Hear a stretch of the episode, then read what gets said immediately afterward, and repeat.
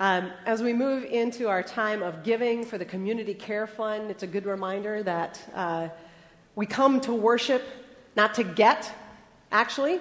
It's the wrong question to ask after worship. What, you, what did you get out of that? We actually come to worship to give, to give our praise, to give our lament, to give to the God who has given us so much. And a very tangible way to do that is through our offering. We actually give as an act of worship. That's what we do, and a sign of everything else. And after our offering, we'll have a time of prayer. And we'll be praying today for our friend, uh, Vice President Shirley Hoekstra. Her dad passed away on Friday. Uh, her dad left a legacy of faith. Um, his name, if you want to Google the obituary, uh, is Bill Vogelzang, William Vogelzang of Holland, Michigan. And it's an obit that you want to read because it's a life that points unwaveringly to his steadfast belief in Jesus Christ and that everything he had in life was a gift from God. And Shirley was able, along with her family, to be at his bed on Friday when he made the transition into glory. And so we stand with that family as they mourn the death and yet celebrate the new life of their dad. So now we'll take our offering and then we'll have a time of prayer together. Give because God has given so much to us.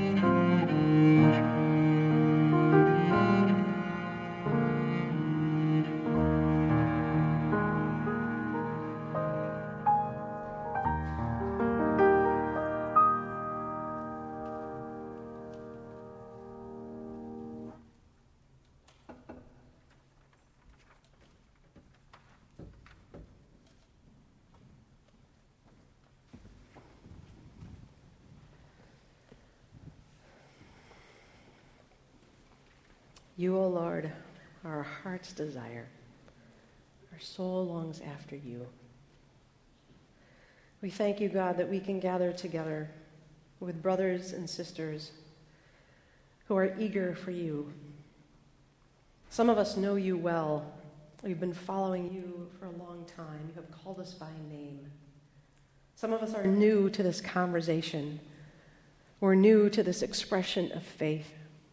And we thank you that when we come to worship, it doesn't matter. It doesn't matter how long we've been following or if we know you or if we believe, we are welcome here in this place because you are a God who gives and gives and gives. We thank you for your generosity to Shirley Hoekstra and her family, for answering their prayers, for the transition for their father from life to death to life, that they were gentle and surrounded by moments of your goodness and expressions of your care. And we pray for this family now as they gather from all over the world to honor the life of their father and grandfather. And more than that, to celebrate the life that you have given all of us in Jesus Christ. For in times of death, this is the only thing that sustains us.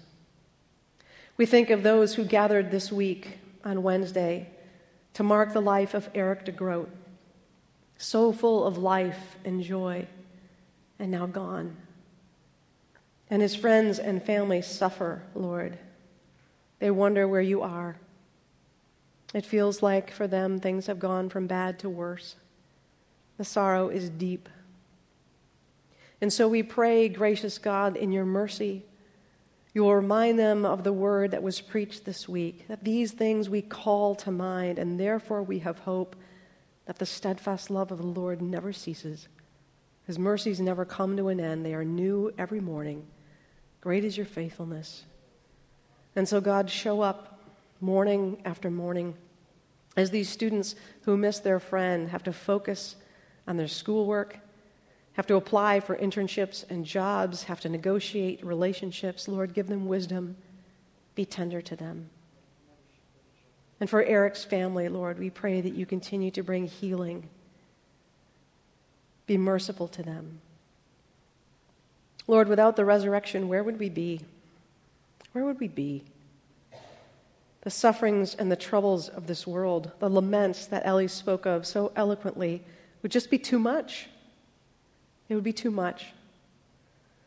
But as our friend Ryan wrote in his editorial about Eric's death, it is the resurrection that overwhelms the overwhelming. And so, Lord, we claim that promise today. And this is why we worship, even in times of heartache and loss, even in times of sorrow and confusion, when we don't know where you are because of the resurrection. So bring that to mind. Help us to call it to mind. And we think of all of those in our community who are a bit too ashamed to say what their struggle is. Maybe it's homesickness, and they think, I'm a junior. I should really be over this by now. And yet, there it is. Maybe it's an eating disorder that's plagued someone for a long time. Maybe it's an addiction that they're just too embarrassed to even name. Lord, you are a God who longs to set people free. And you do that when we speak of these things to each other, when we say them out loud, because then the power of the one who enslaves is taken away. And so, Lord, if there are things that we are carrying as a community, as a floor, as a house, in relationship to each other within our own souls that need to be spoken, that need to be confessed, then, Lord, give us the courage to do it. And meet us there. Put to death in us the things that need to die so that you can bring to life the things that need to live. We thank you for the story of Exodus. Last week we saw your heart for your people. You know their sufferings. And Lord, that reminds us that you know our sufferings. What an amazing thing it is to have a God who doesn't stand far off but comes very, very near. Oh, Lord. We are so blessed to be your children. And so, as we open up this story again, this old story, make it sing, make it live, make it breathe for us, tell us again of resurrection. We pray this through Jesus Christ, the resurrection and the life. Amen.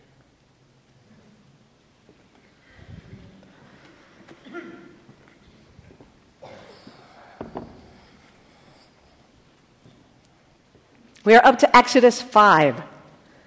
Exodus 5, page 45. We'll read the last little bit of chapter 4 and the first little bit of chapter 6. But it's Exodus 5 that we'll be thinking about. Page 45 in your Pew Bibles.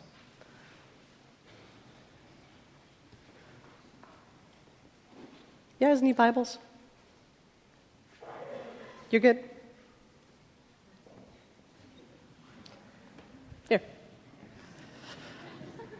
I know where to find more.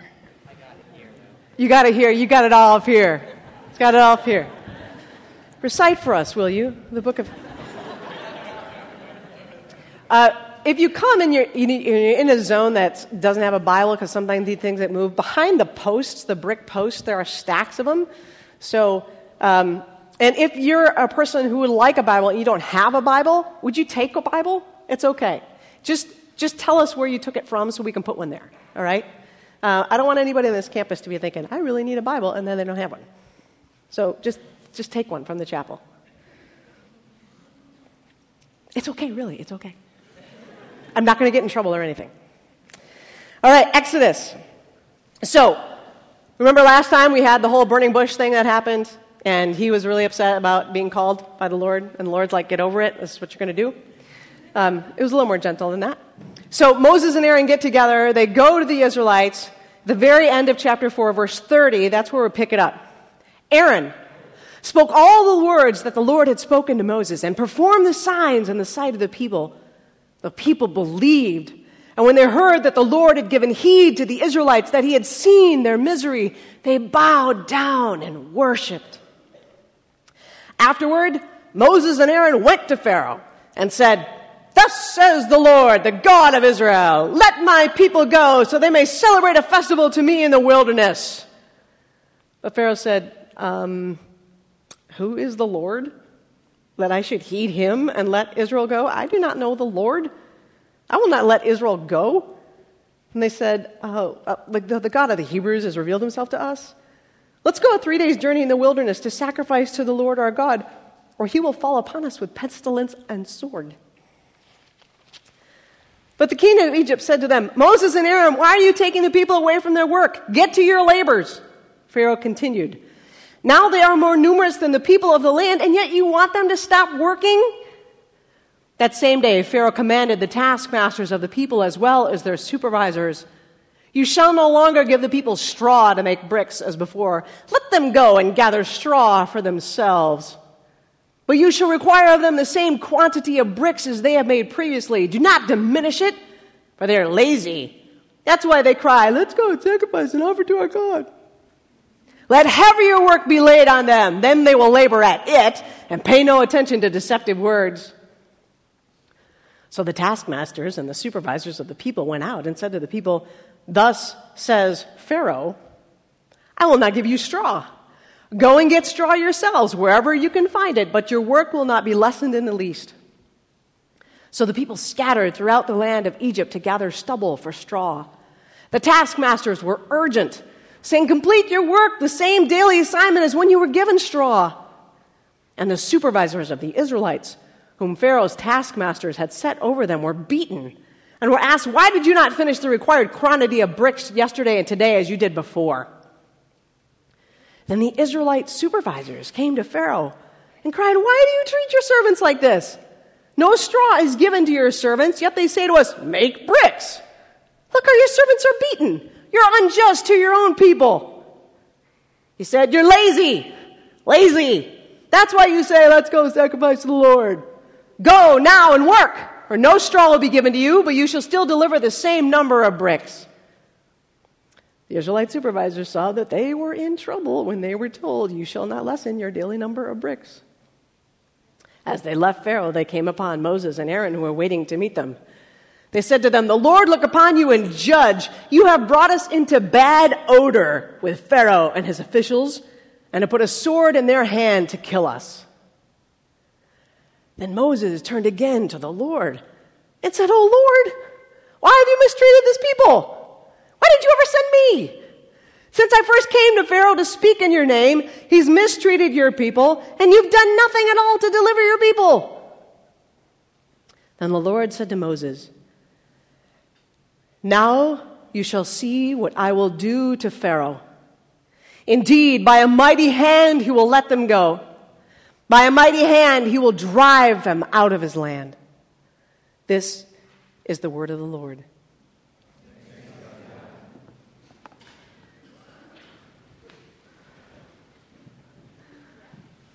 This is not what Moses and Aaron expected. You see, they were all full up. They'd, they'd had conversation with God. God had given them words. God had given them tools, staff, snake, in and out, leprous. Poured on, becomes blood. They had tools. They go to the Israelites and they say, We're here, you're liberators. God's heard your cry. And the people go, Oh, this is such good news.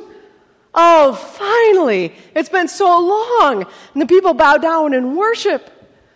And Aaron and Moses are like, yeah, they're feeling good. They go before Pharaoh and they're all full of chutzpah. They say, Thus says the Lord, let my people go. Nice, that was nice. Good job. Yeah, thanks, you too. And Moses is like, um, What? Pharaoh's like, Who's the, the Lord? I don't know anybody named Lord. yeah, like, I'm going to let you go. No, no. If you've got this much time to think about planning a little spiritual retreat with all your buddies, you need to be working harder. You need to be working harder. Bunch of lazy people. So here's what actually I'm going to do I'm going to make you work a little harder. I'm going to make you make bricks without straw. Now, to understand what this meant, you need to understand a little bit about bricks with straw. Bricks with straw work better than bricks without straw. Bricks are made from river uh, mud and straw. And it's the straw that's the binder that holds a brick together. It keeps it all nice and formed. It's a binder. And if you don't have straw in your bricks, they just fall apart. They flake off. They crack. So straw is a necessary part. And already the people have been working really hard to build these bricks. Already life has been pretty miserable for them. We've already read that.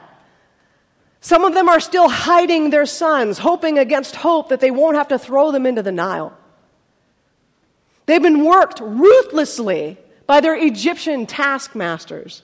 Life has not been pleasant already, and now they have to go and get the straw to make the bricks. Because without the bricks, the things won't hold up, and the walls won't stand, and the buildings will collapse, and it'll be a nightmare. They have to have the straw. Now, I don't know how many of you have worked with straw or spent time on farms. How many of you? Anybody worked with straw, done some baling? Okay, yeah, straw, miserable. Right? Right?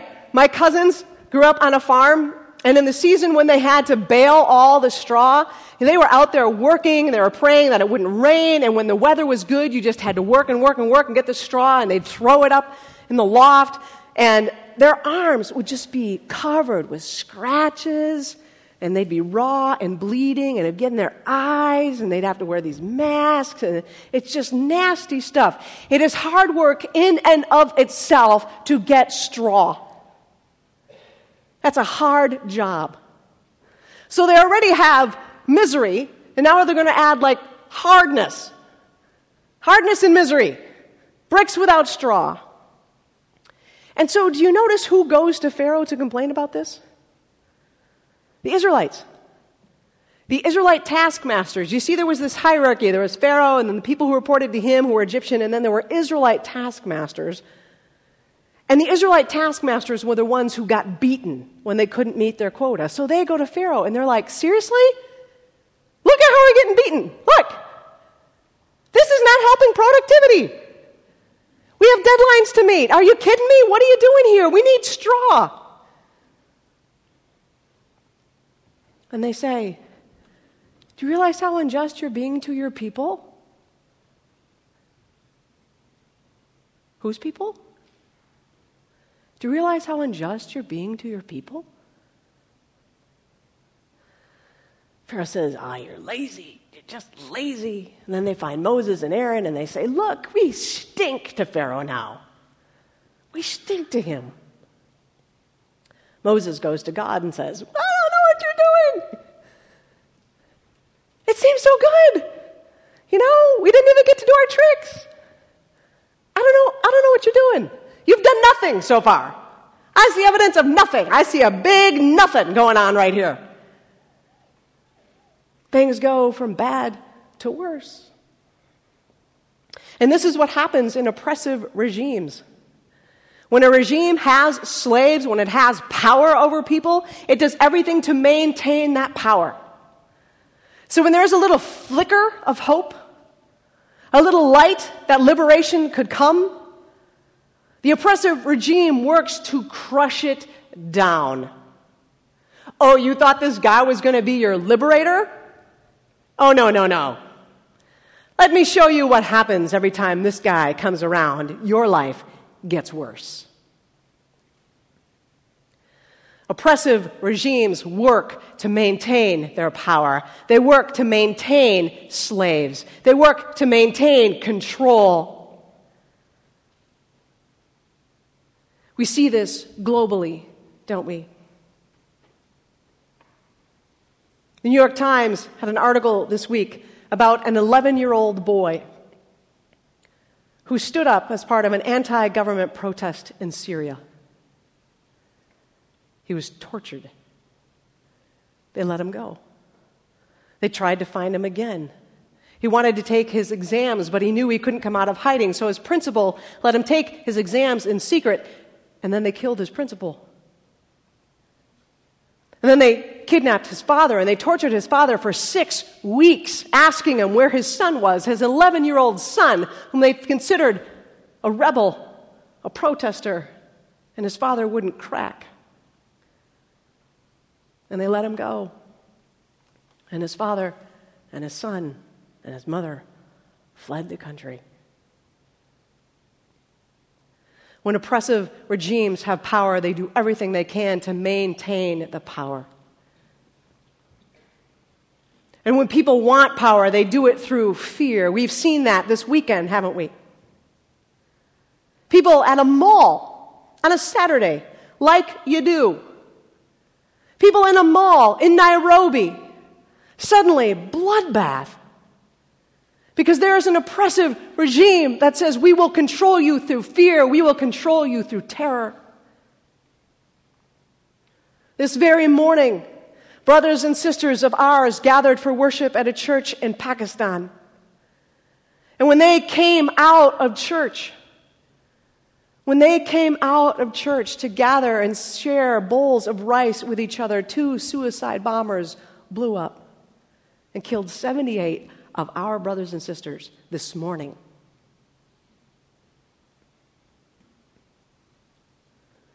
Things seem to go from bad to worse.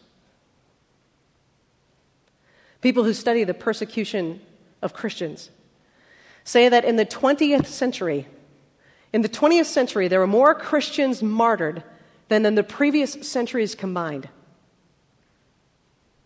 And they said, so far, the 21st century looks that it could beat it. Every month, 100 Christians are martyred. Right now, today in the world, every month. Things seem to go from bad to worse.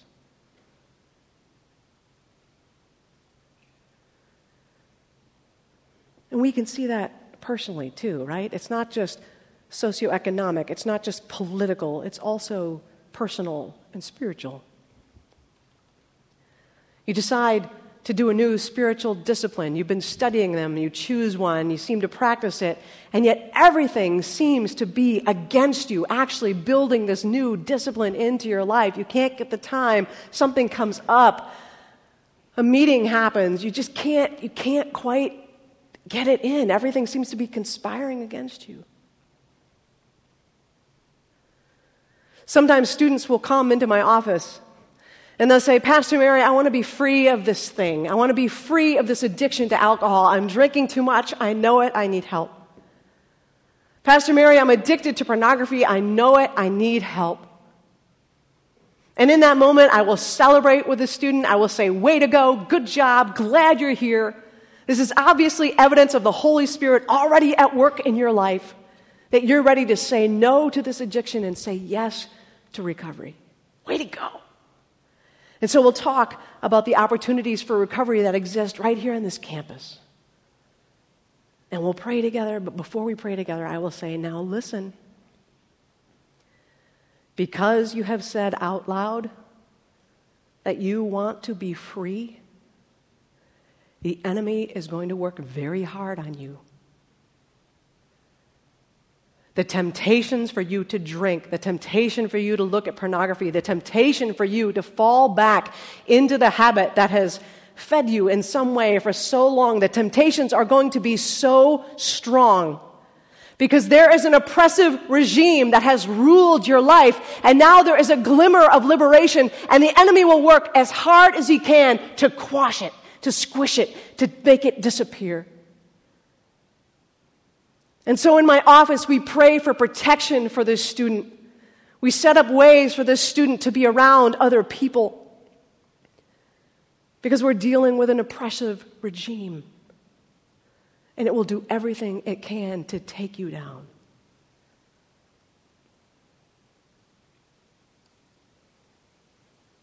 And it seems often that things go from bad to worse. And when that happens, we are so tempted to say, Your people are being mistreated, and you have done nothing at all. Then the Lord said to Moses, Now you shall see what I will do to Pharaoh. Indeed, by a mighty hand he will let them go. By a mighty hand he will drive them out of the land. Now you will see, says the Lord, what I will do to Pharaoh. And the Hebrew there that's translated in our versions as what I will do can also be translated as what I am already been doing and what I will continue to do. Now you will see, Moses, that I've already been working for years and years and years. I've already been up to something and I will continue to do it. Now you will see, now you will see, now you will see that God is the leader of the resistance. Now you will see that God is fighting for freedom. Now you will see. God does not say to Moses, Stop complaining. We've talked about this. I'm with you. Get over it. Shake it off. God does not say to Moses, Well, let me show you my resume of the things I have accomplished thus far. God knows the pain of his people, and he knows that the stakes are so high.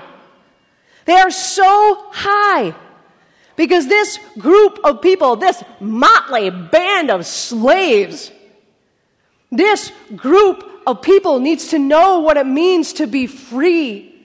They need to know what it means to worship a holy God. Because from this motley band of slaves will come the ultimate liberator. The stakes are so high. And because of that, God is ready for the fight. He is ready for the fight. Don't be mistaken. The book of Exodus is a book about a fight. It's a fight between the Almighty God and Pharaoh? No. It's a fight between the Almighty God of heaven and earth and the spiritual forces of darkness that have been working and working and working to subvert everything that God is trying to do. The book of Exodus is about a fight. And we will see how the fight unfolds next week as we look at the plagues. It's a fight. The stakes are high. Don't you dare think that when evil is at hand, that God is not already fighting. That God does not already know. Because our God is the leader of the fight against the oppressive regime. That's who our God is. So, when you research and you read about the persecuted church in the world today, if you go to a website like Open Doors and you get statistics and you read, And you'll hear that the people in the persecuted church, they need things. They need things like books and Bibles. They need things like trauma therapy and counseling. They need people to teach their children. They need lots of things. But the thing that they ask for most is prayer. Because they are very aware that the battle they are fighting is not against some earthly government, but against the spiritual forces of darkness in this present age.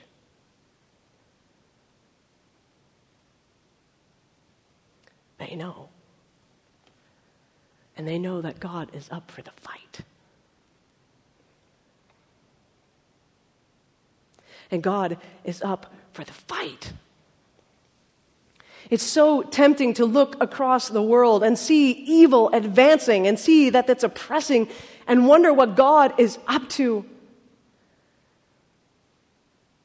And we need to remember this word where he says to Moses, Now you will see what I have already been up to and what I will continue to do. Because that verb is the same. It's the same in Exodus and it's the same for us. God has been up to things and he will continue to do those things. And we have seasons when we think it's going from bad to worse, and it is so hard to hold on to that hope. And that's why we need to gather together with the other resistance fighters, with other people who are fighting for freedom, who are refusing to be enslaved. When people come into my office and they talk about addiction,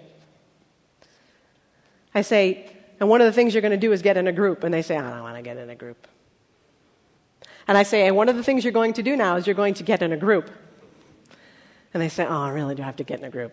It'll be so embarrassing to get in a group. Yeah, it'll be really embarrassing to get in a group of people who've done the exact same thing you've done and tell them and have them all go, oh, yeah, okay, yeah. Hmm. Yeah, here, do you, want, do you want more peanuts? Like, this is your group. These are your people.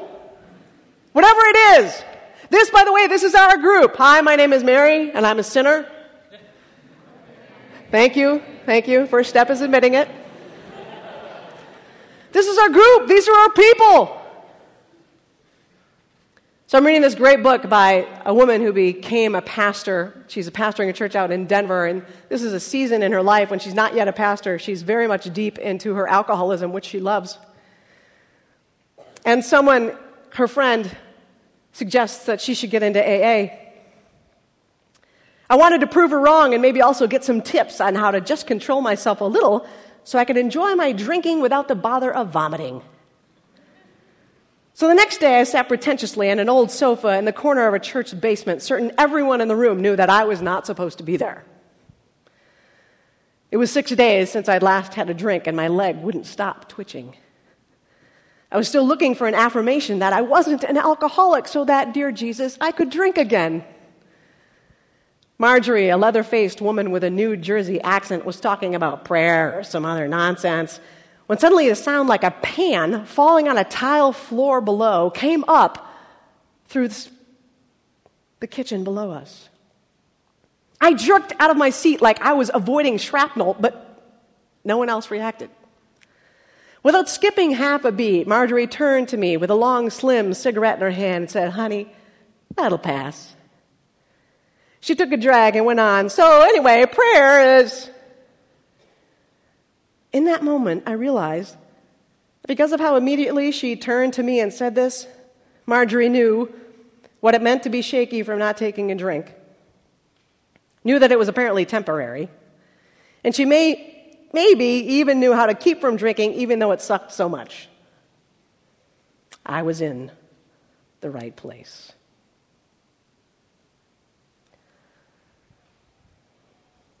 The enemy works so hard to keep us enslaved. The oppressive regime rules our life. So that any little glimmer of hope, any little glimmer of liberation, and we say, This isn't me, this really doesn't apply to me, this really isn't my life. And then you've got somebody else who comes in and says, Let me tell you this. It may go from bad to worse, but eventually, honey, that'll pass. Eventually, honey, that'll pass.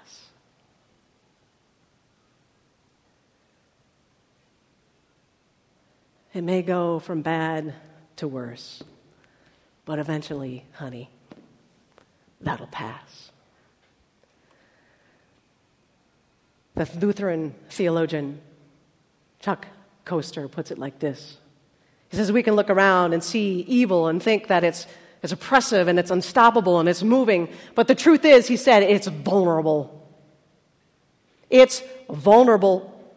He says Satan rages so hard in this world because he knows that the battle has already been lost. He knows that the battle has already been lost. And so we gather around this table, this table that signifies the victory that is ours in Jesus Christ, the table that signifies that we are set free from oppression and sin and addiction, and we have new life, new freedom, in the resurrection of Jesus Christ. That the old order of things will someday pass away because he has set a table before us in the presence of our enemies. He anoints our head with oil, our cups overflow. And goodness and mercy pursue us. They run after us. They can't get enough of us all the days of our lives and we will dwell in the house of the Lord forever. Satan works so hard because he knows the battle has already been lost. And we gather with other freedom fighters around the table. And we take the bread and we drink the cup and we remember these things. We call them to mind, and therefore we have hope. The steadfast love of the Lord never ceases. His mercies never come to an end. They are new every morning. Great is his faithfulness. Amen. You pray with me.